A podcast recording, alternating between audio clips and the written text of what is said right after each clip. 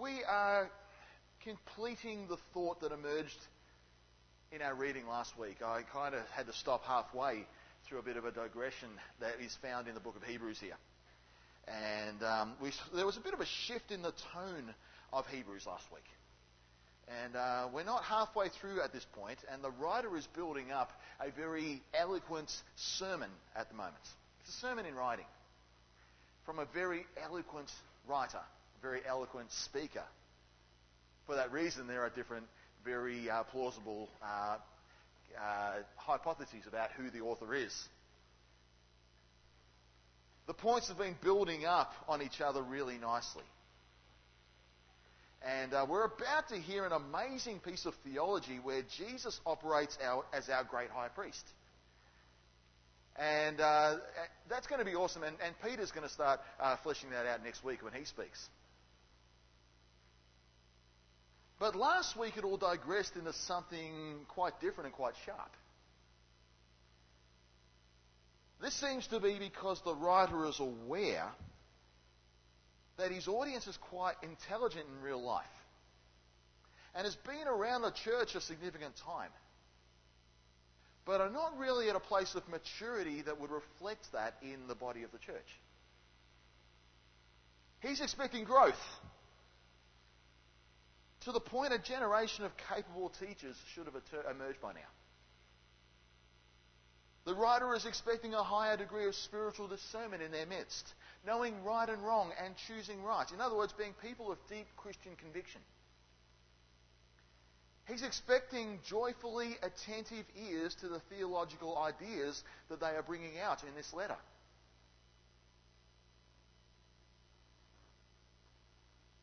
At this point, I reflected on that and I've realized something. There's actually significant joy, both in heaven and in the church, when a pagan becomes a convert. When someone who once lived according to the patterns of the world chooses to live according to the agenda of Christ and to come under his complete rule. Whenever that happens, be it one person, be it 20, it always ignites something in the local assembly. It's almost like a spiritual cat amongst the pigeons. Something, there is joy in heaven over one person coming to faith in Jesus. We know that. But that joy is contagious in the church too. Every time we have new believers being baptized, there's new joy, there's new life, there's something um, incredibly new and fresh in the life of the church. October 21, we've got a baptism service. If you want to be part of that new and freshness part, if you're considering that in your own life, the water, the tank will be full. And uh, we'd love to know who you are so we can get ready for that. There's a very closely ranked joy that emerges when we see those converts become willing, joyful students of Jesus. What the Bible calls disciples.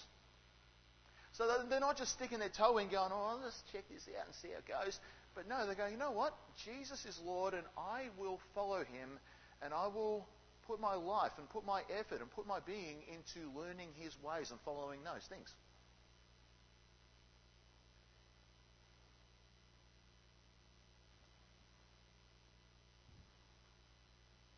and closely ranked with that joy is the journey where a disciple, a student, also steps out to become a teacher. Every time a new ministry or a new house church or a new leader emerges in this room, that sort of joy rises up in me. Something is really exciting every time something like that happens. And I know that that would be the joy that our author is looking for as he writes this letter, but our author is encountering far less than that. To the point that he still has to consider them infants in faith when they should be a lot more adult like. Now, this infancy can have, a, have something to do with their previous Judaism setting. Some of those have some of the audience that is being written to here definitely came from a Jewish background, and, and, and some of them are uh, going back to that like comfort food. You know, there, there's something uniquely, even though it's controlling and legalistic, and there's something, it, it was a path of le- less resistance compared to their Christian faith. But there were other people, just like there is in here today as well, where we can slip into our defaults really easily. Where the Christian faith gets a little bit hard, so we'll look for the one place where life wasn't so hard and go back to that. But it comes at the expense of Christian maturity in doing so. These people are dependent. They're being spoon fed entry level Jesus stuff when they should have had all that nailed down and be feeding others. Some of us, that might just be a challenge for us today. Yeah, either I've eaten all I can eat, I need to give this to someone else, or I've got some catching up to do, or I should have been teaching ages ago. I've got so much gift in me that I'm just not allowing to be realized yet. Either way, if the Lord is nudging you, act on those things. Sometimes in scriptures, such as 1 Peter 2, being an infant can be an endearing thing. But the instance of being an infant in Hebrews is not one of those times. In fact, the writer believes their drifting hearts are deeply complacent to the point that they just can't be bothered trying anymore. That sort of mindset in a church setting needs a shot across the bows. Something that will wake that congregation up. And that shot is what we're reading in our passage both, both last week and today. It starts with last week's call to grow up and continues today with a warning that should make everyone sit bolt upright as we ponder it. With all that said, we're going to look at our passage, Hebrews chapter 6. It'll be verses 4 to 12 today. And I'll invite you to read that with me today. It'll be on screen for you to follow.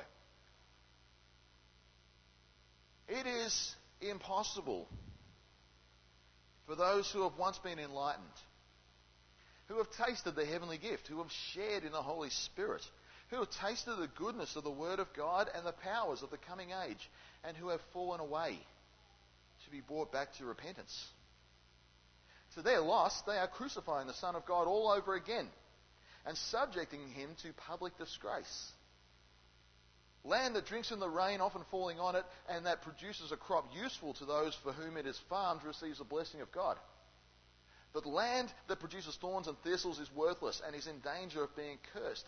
In the end, it will be burned. But even though we speak like this, dear friends, we are convinced of better things in your case. The things that have that have to do with salvation. God is not unjust. He will not forget your work and the love you have shown him as you have helped his people and continue to help them. We want each of you to show the same diligence to the very end, so that what you hope for may be fully realized. We do not want you to become lazy, but to imitate those who through faith and patience inherit what has been promised. Some of those things will get visited later in the series, and I'll come back to some of those sentences.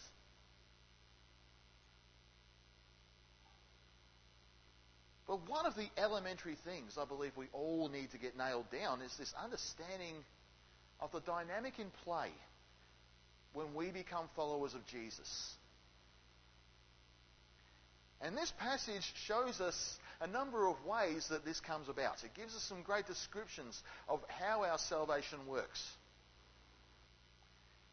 In theological speak, we call this soteriology.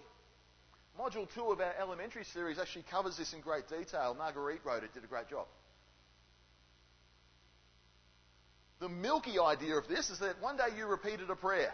Perhaps you felt a little bit different after the fact. A few things changed in your life, and you kind of thought this is worth sticking around for, and you've got a new eternal hope. You've got sort of, you know, you're not going to hell no more, you've got heaven stitched up.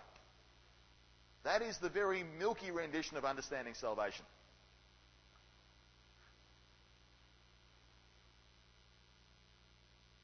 One that I often hear repeated a lot. One that seems to be the entirety of some people's gospel. It speaks nothing about living for eternity now. It speaks nothing of, yeah, it's very limited in understanding. It's a very milky grasp on being what it means to be saved. The meatier version in this passage shows five key things that take place when you become a Christian. Sometimes in a sequence, sometimes not. But all these things should be somewhat apparent early in faith, with the understanding that they also grow and develop over time. Experiences may vary because God is God and every person is different. The first description used here is the word enlightenment. There's a space for notes in the YouVersion Bible app today too. I forgot to mention that earlier. And, I've, uh, and it says there to make note of some of the Bible verses I'm offering here as we go along. Enlightenment. The idea is that outside of Christ, we lived in a spiritual state of what the Bible calls darkness. But at one point or another, Christ broke through that darkness. And we were suddenly brought to a point where Jesus was all you could see. You could have been hostile to God all your life. But then one day it became an undeniable truth, like light hitting you, like a light bulb. That's enlightenment. A dark to light understanding of faith. And this is actually a common metaphor of Christian conversion in the New Testament. Some of the Bible verses I've suggested there to look at. I'll read them out to you. John 8:12. When Jesus spoke again to the people, he said, "I am the light of the world. Whoever follows me will never walk in darkness, but will have the light of life." Paul uses this idea in Ephesians 5:8. For you were once darkness. Not, not that you had it around you, but you were part of it. You were once darkness. But now you are light in the Lord. Live as children of light. John would later describe our ongoing faith journey as a life of living in light. 1 John 5 to 7. 1, chapter 1, verse 5 to 7. This is the message we've heard from him and declare to you. God is light. In him there is no darkness at all. If we claim to have fellowship with him and yet walk in the darkness, we lie and do not live out the truth. But if we walk in the light as he is in the light, we have fellowship with one another, and the blood of Jesus, his son, purifies us from all sin. So, this idea of light there is that there is both a vertical response to God out of that, that God does something in that, but it also affects us horizontally too, that we become a people of light. The gospel always involves being a team sport. So, being enlightened is a pretty well established idea of what goes on when we become believers. The second description used today is to taste the heavenly gift.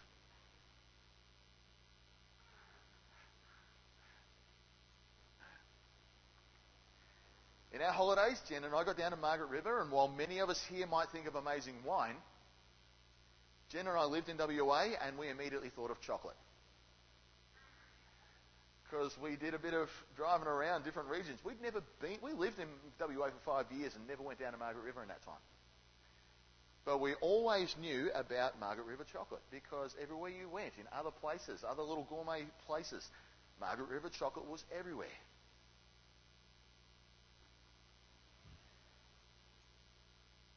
And there is nothing more chocolatey than the chocolate factory down there. It's an awesome dairy region. And that means awesome cream and therefore awesome chocolate. And awesome tasting stations. As in massive, big stainless steel bowls. I can't even, I, I think just in the left corner there, um, I won't even try that. I don't if the laser pointer works on this. But in the far left is a bowl. What you don't see is that bowl is about that big. There's three of those. Full white chocolate buds, milk chocolate buds, and 70% cocoa dark chocolate buds. I gravitated to that one. Spoon, dessert spoon. Sign, help yourself. Trouble. It's like, I'm not convinced.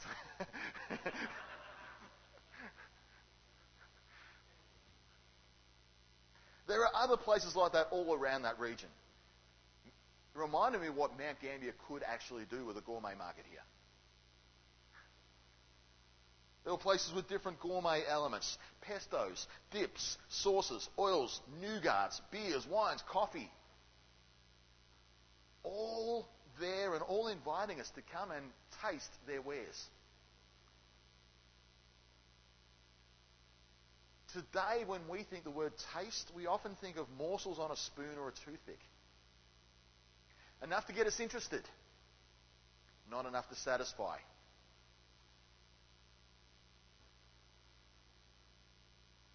We're told of a heavenly gift here.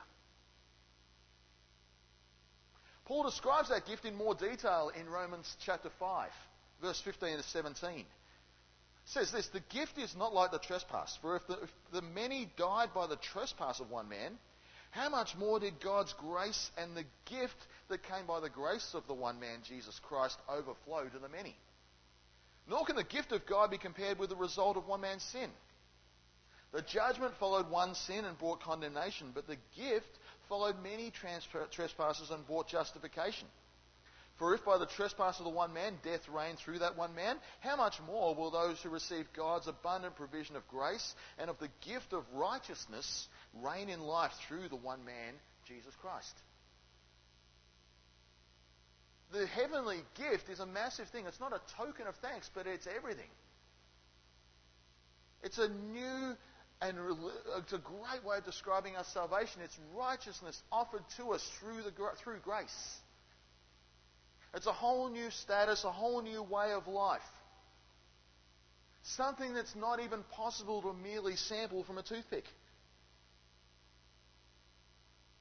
Therefore, the idea of taste here is not a surface level try before I buy sort of idea, but an idea of partaking fully in Christ.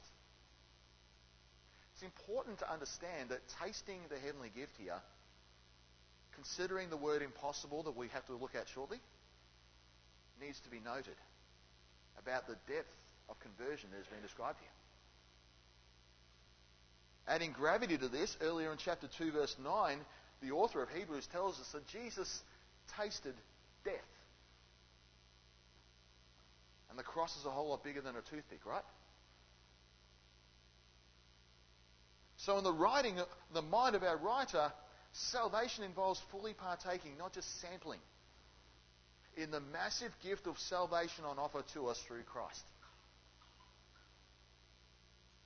And our doctrine of salvation depends on the idea that Jesus experienced a full, complete physical death. If he didn't die, sin wasn't punished. And if that's tasting, and our choice to follow Jesus is tasting, then there's a certain gravity about this decision we've made. To taste the heavenly gift is to make a meal of it, not just a sample.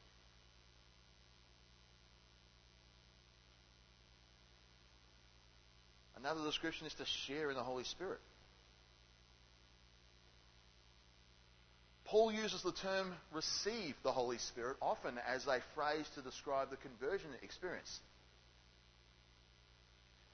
An example is Galatians chapter 2, chapter 3, sorry, verses 2 to 5. He's actually questioning where they've gone off track with their understanding of salvation, but this is how he writes I would like to learn just one thing from you. Did you receive the Spirit by the works of the law or by believing what you heard?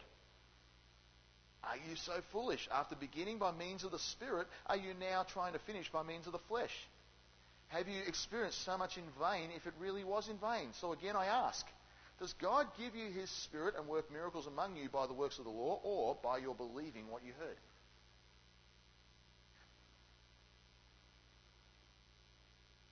There's a phrase used here that the Spirit is given to believers, and this is synonymous with the time they came to faith. This is consistent with the way Jesus said the Spirit would be working among believers, whether you believe in modern charismatic gifts or not.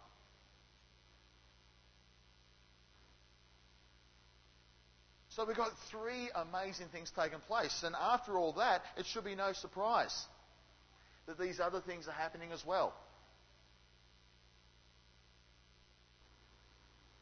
That we taste, there's that word again. We taste both the, the goodness of the Word of God and we taste the powers of the coming age. We know that a bunch of these guys in this church knew the Old Testament somewhat well. But with the lens of Christ, these guys would have seen a whole new layer of goodness to it, and value, and worth, and power. In our setting, we might have had some exposure to Scripture before we came to faith. But initially, probably didn't make as much sense as it does now. Because the Holy Spirit comes into our life and puts light on that. And that's the experience being described here. The holy word of God is being revealed in a new and living way. And it makes great sense and it births in us a desire to live it out. It adds power to our faith. It's amazing. And there is a power of the world to come on display in their midst, accompanying their salvation.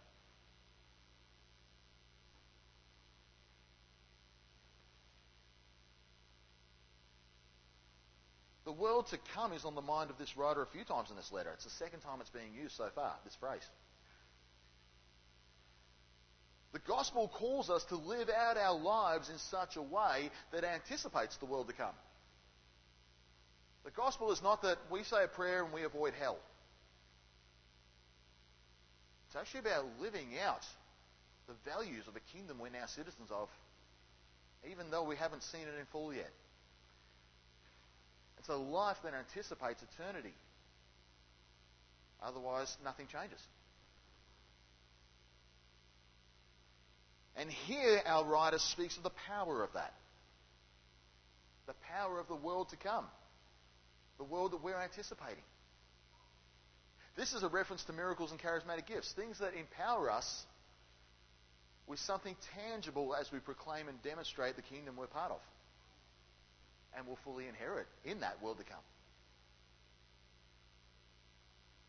So we have these, this amazing idea of becoming a Christian coming out here. This is no more than say a prayer, shake your hand, welcome to the kingdom, see you later. This is a meaty thing that we're part of here. Our salvation has more power and more gravity than we sometimes give, it atten- give attention to. A Christian is someone who has been enlightened, who has had more than a mouthful of the heavenly gift, has shared in the Spirit, and has realized just how powerful both the Word and the Spirit are in their lives now that they know Christ.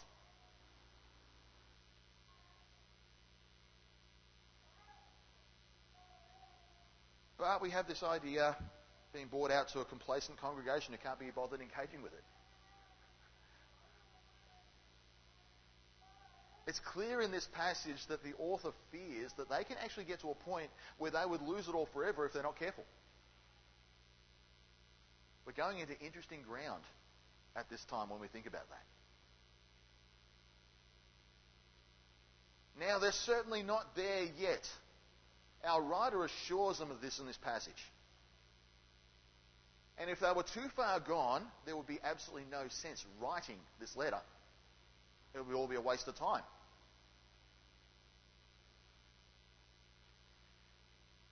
At least in the mind of this author, though, uh, backsliding to a place where you can't come back does appear to be possible. It's not a hypothetical thing here.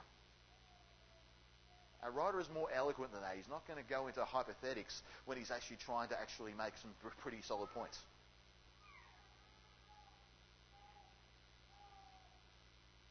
There does appear to be a point where real Christian conversion can become something else altogether to the point that damage is done irrevocably so.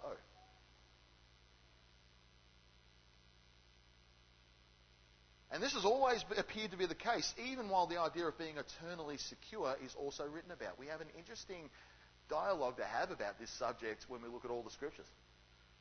Really interesting. Jesus says in John 10 that because he's the good shepherd, none of his sheep will be snatched from his or his father's hands. If we read Romans 5, uh, uh, chapter 5 to chapter 8, we see a great essay about just how secure Christ's people are.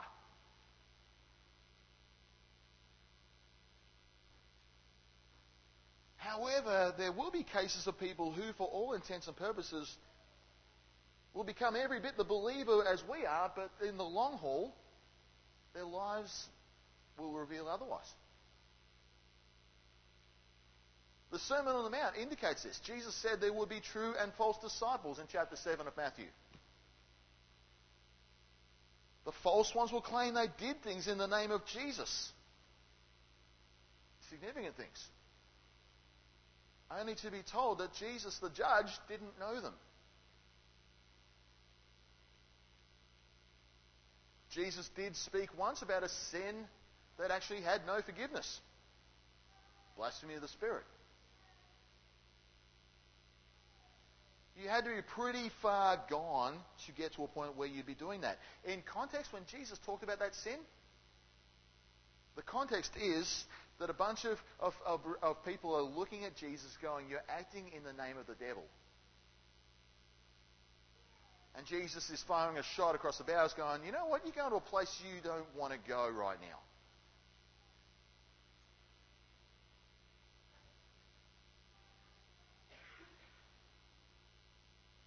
In 1 John chapter 5, we have a really curious Bible verse to look at.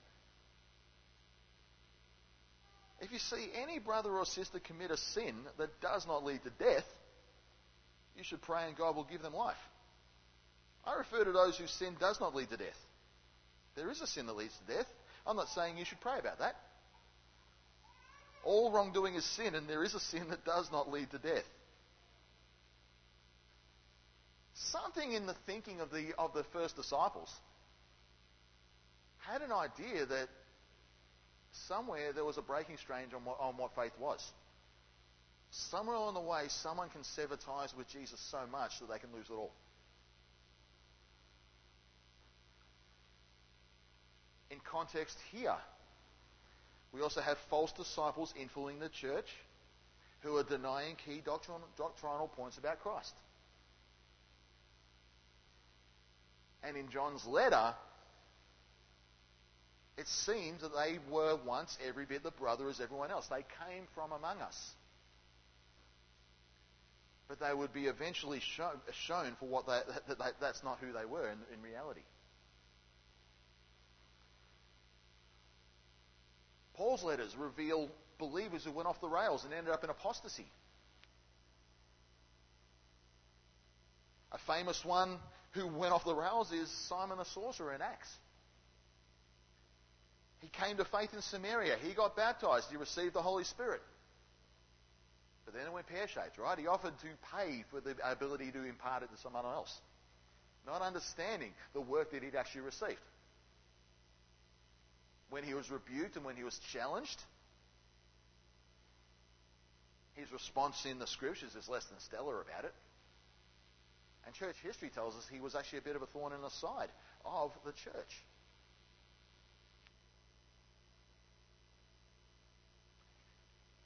Throughout the Gospels, Jesus tells us repeatedly of faithfulness, of diligence, of perseverance, and watchfulness as we practice our Christian faith. That has to be for a reason. Parable of the virgins. Some were faithful, others didn't. And when the time came, some celebrated and others did not. Others who got complacent. Parable of those keeping watch. The Lord delays his coming. And they missed out. Again, we have a complacent people being uh, warned there. As we come to Hebrews, entering faith but falling short has been on the author's mind more than once in this letter. He's already called for diligence and paying careful attention to their faith in order not to drift away. Because drifting is only the start of a slippery slope. In Hebrews 3, he notes that a previous generation of Jews got out of the blocks really well, but ended up not entering because they caved into unbelief. Again, when we get to a point where we just don't believe it no more, we end up in a pretty dark place. In chapter 4 of Hebrews, we're told of that generation, the ones in the wilderness, who missed out on the rest to come. Using that analogy, the writer calls the church to make every effort to enter their rest.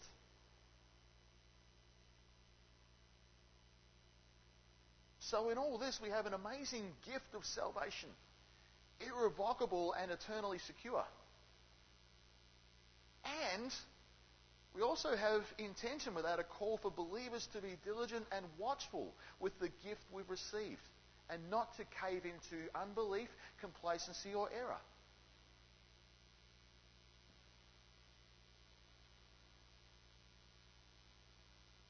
But when we practically interact with that, how do we do that?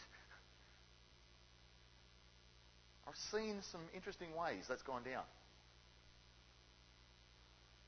First thing I see when I read about this is that we have to get to a. Uh, we need to understand that to get to that sort of status, you need to get to a pretty low place. One that I don't believe any single one of us has ever come anywhere near to. The very fact, and I love what one commentator said about the blasphemy of the Holy Spirit. I think it was John Stott back in the day when I was reading it.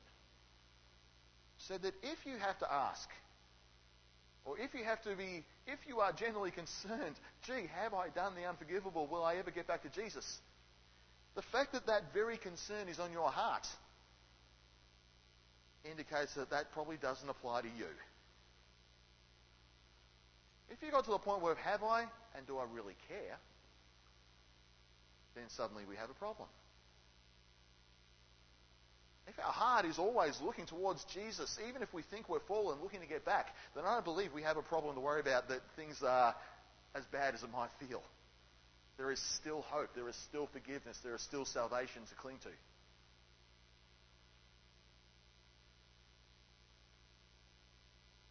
Our author here tells us that it's something that subjects Jesus to public disgrace and crucifies him all over again.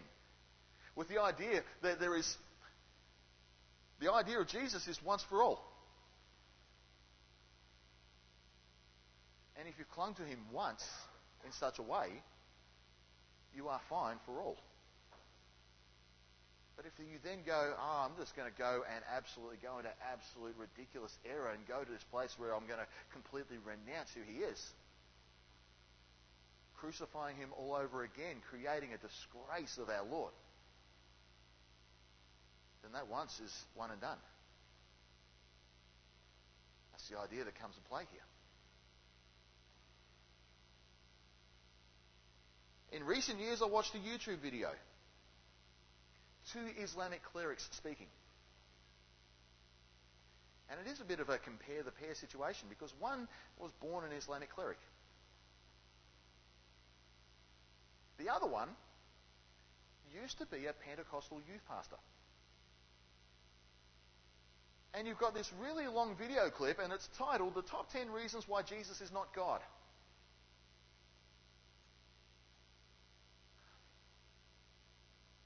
The comments alone indicated a really sad result. I converted to Islam because of this video, thank you. Another one, I'm a Christian and I agree with you 1 billion percent. Is another comment. Like, what are they doing with these people? Might that qualify for bringing Jesus to public disgrace in that sort of way?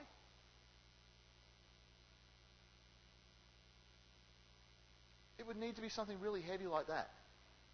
Something the average believer doesn't need to worry about. If you're online and you're watching today, it needs to be, it, it's a place where even you should not be worried about. If, you, if it's still in your heart to watch online, if you're going, I'm away from Jesus or I'm away from community or I'm, I'm still trying to find my way, but I'm still trying to find God in the process, you can still come back. There is absolute hope for you. You are not to worry about the ramifications of this. Instead, turn back to Jesus, sort out that drifting, and get back to Him.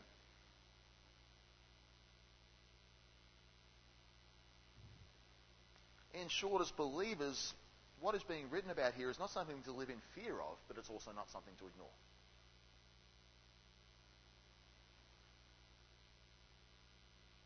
So, why was this written? Because there was a complacency in this congregation that needed a shot across the bows. Whenever we read about these warnings that show up, they are for a reason warnings. When the audience is in a complacent place or in an unbelieving place, these warnings come about. But when we read about the eternal security idea, usually they're people that need reassurance. If you need reassurance, your eternal security verses will hold you in good stead.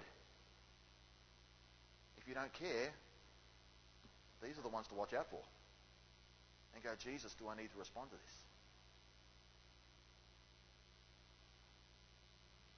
He's saying here that he doesn't believe they're near it, but he does want the church in this audience to wake up. To come out of the slumber, to come away from the sheer dullness of their current expression. I've heard it discussed that faith is a bit like this. We're walking a tightrope, a faith, a faith tightrope. This is the narrow way. This is my life. And any time I do something wrong, I plummet. Or I backslide. And if I turn back to Jesus, well, I've got to work my way back up to the top of wherever that pinnacle is and start the tightrope all over again. Lots of people think of I've fallen like an irrevocable fall.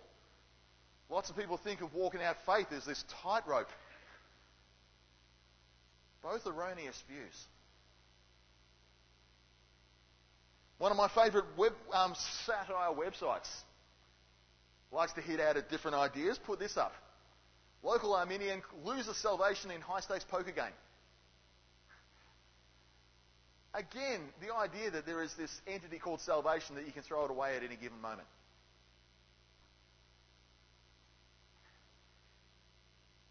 You know what? These sorts of thoughts end up emphasizing our works.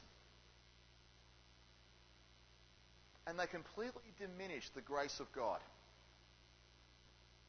They depower the actual heavenly gift that we've tasted. That sort of living here that's not being described in Hebrews. Passages like nothing will snatch you out of the Father's hand and other verses of assurance about eternal security are totally appropriate to apply to our lives. When we walk in a tightrope thinking, gee, one way or the other, oh, gee, I've just, I've made it, I've, I've made a really, I've made a sinful choice and here I am. Haven't crucified Jesus afresh. Nothing's going to snatch you from the Father's hand. That's the assurance you need to walk in at that point. I haven't thrown it away like a poker game. I'm still in Christ, even though I'm a fallible, fallen human. God will always be faithful.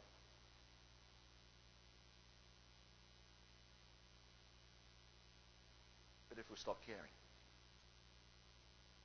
or stopped growing, or gotten complacent, or lazy, or bitter, or cynical, or any of those things that lead us to not even bother in our faith walk.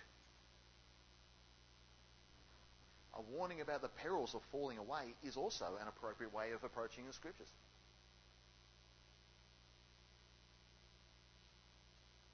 So let's wind up with all that. consider the whole digression afresh together. I want to ask a few basic questions to you today.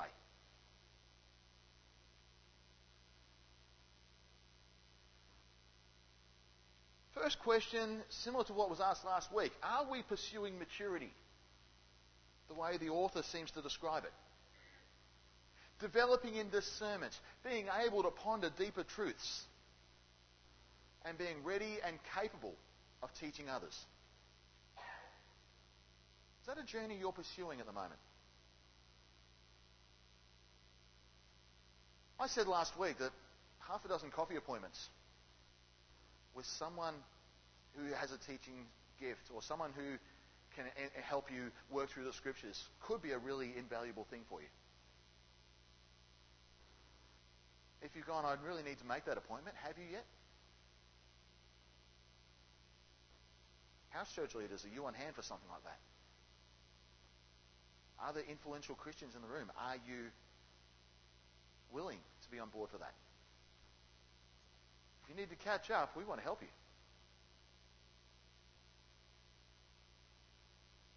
Are we truly aware of the salvation we've received? Do we have a grasp on all that this salvation offers to us? Would you describe your faith expression as something with all those elements going on in you? Enlightenment, partaking in the heavenly gift, interacting with the Holy Spirit, knowing the power of God's Word, knowing God's presence and His power. Are those things operating in your life? Are you aware that those things even exist there?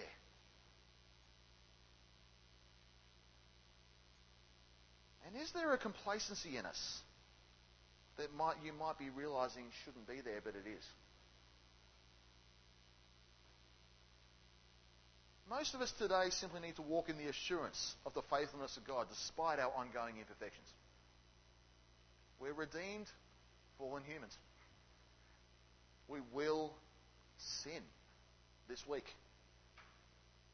We will be tempted. We will cave. But God will always be faithful.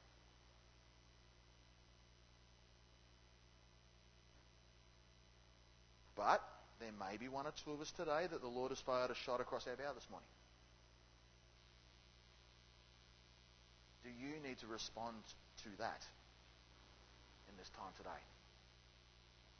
Awake out of our slumber, maybe. Awake out of our complacency. We're going to pause. We're going to pray and allow the Lord to speak in this time. And then we have a song of celebration that we'll be singing shortly.